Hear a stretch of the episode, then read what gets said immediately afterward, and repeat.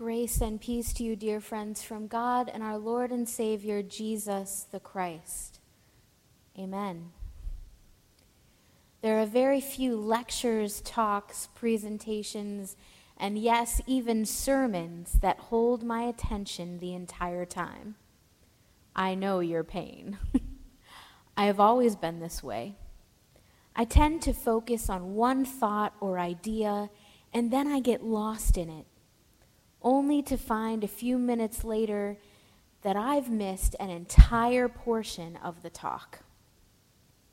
There are, however, rare instances where this is not the case. For example, there is one particular lecture that I remember quite well, one that embodies our gospel reading for today. It's the story of a Lutheran church in Milwaukee, Wisconsin a story told by the church's pastor, the Reverend Mary Martha Kannass.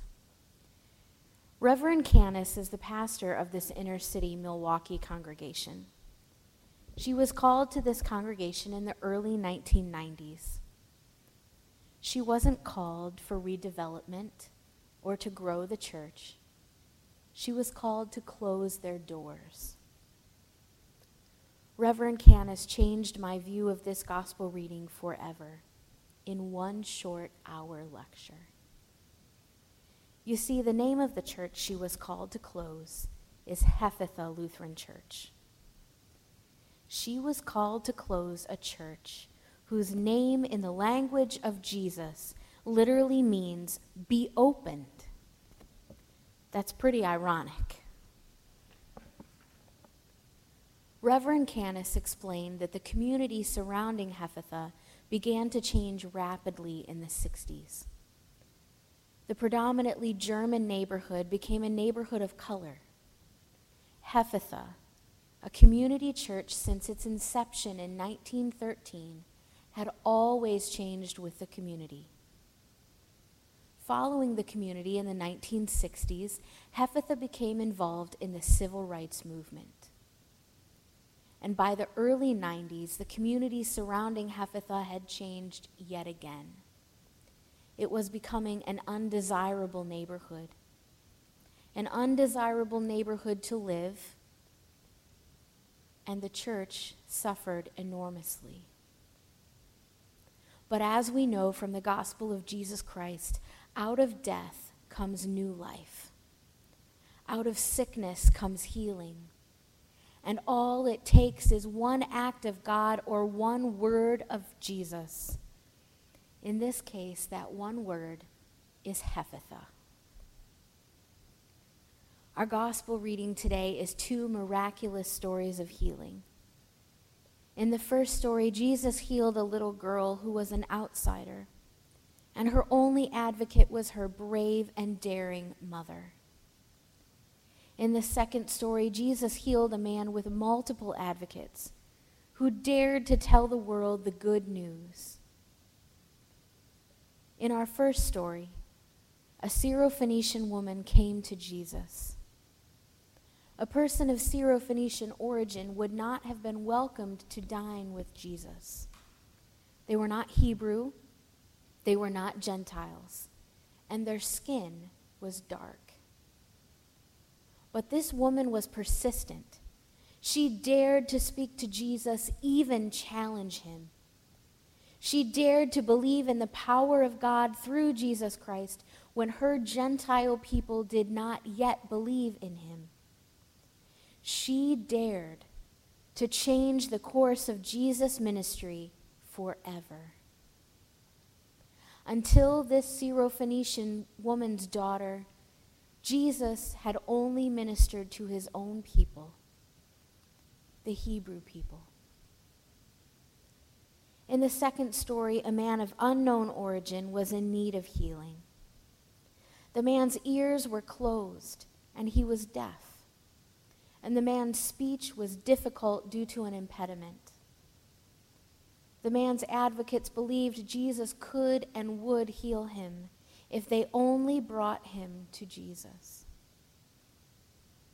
Jesus healed this man with strangely and kind of gross a bit of spit a touch, and a sighing cry of Hephatha. This man's advocates weren't perfect either. They disobeyed Jesus in their persistence of sharing the good news of Jesus' healing power with everyone around them. Two healing stories, two miracles, two very different sides of Jesus. In the first story, we see an argumentative Jesus who seemed content to keep his ministry close to home whose grace was not quick, but with persistence was present, whose heart seemed hard, but with persistence was softened, whose ministry seemed exclusive and closed, but with persistence was opened. Hephatha.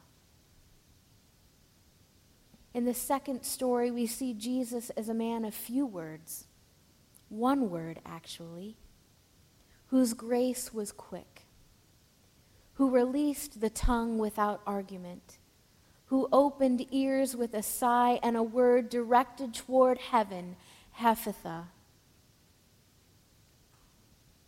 Dear church, how many more times do you need to hear Jesus proclaim, Hephatha, be opened? How many more cries of the oppressed do you need to hear before your ears are opened? How many more stories on the news can your heart bear before your heart is opened? How much longer will you keep the good news of Jesus Christ to yourself? The good news of Jesus is for all people, not just a select few. Don't keep this good news to yourself. Don't keep the ministry of this church to yourself. Just like Hephatha Lutheran Church in inner city Milwaukee, our doors are meant to be open. The doors of our church building and the doors of our hearts. One persistent woman with the help of the Holy Spirit, opened the heart of Jesus and his ministry forever. The healing power of God opens doors and opens hearts.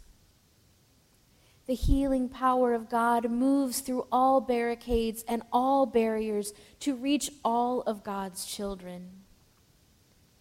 Jesus, open our ears and we say, Hephatha Jesus, open our minds and we say, Hephatha. Jesus, open our hearts and we say, Hephatha. Jesus, open our church and we say, Hephatha. Open our ears to the cries of our community. Open our minds to the possibilities of your love and grace working in and through us to the world around. Open our hearts to heal all your children. Open our doors, not just so that others might come in, but that we may go out in your name. Hephatha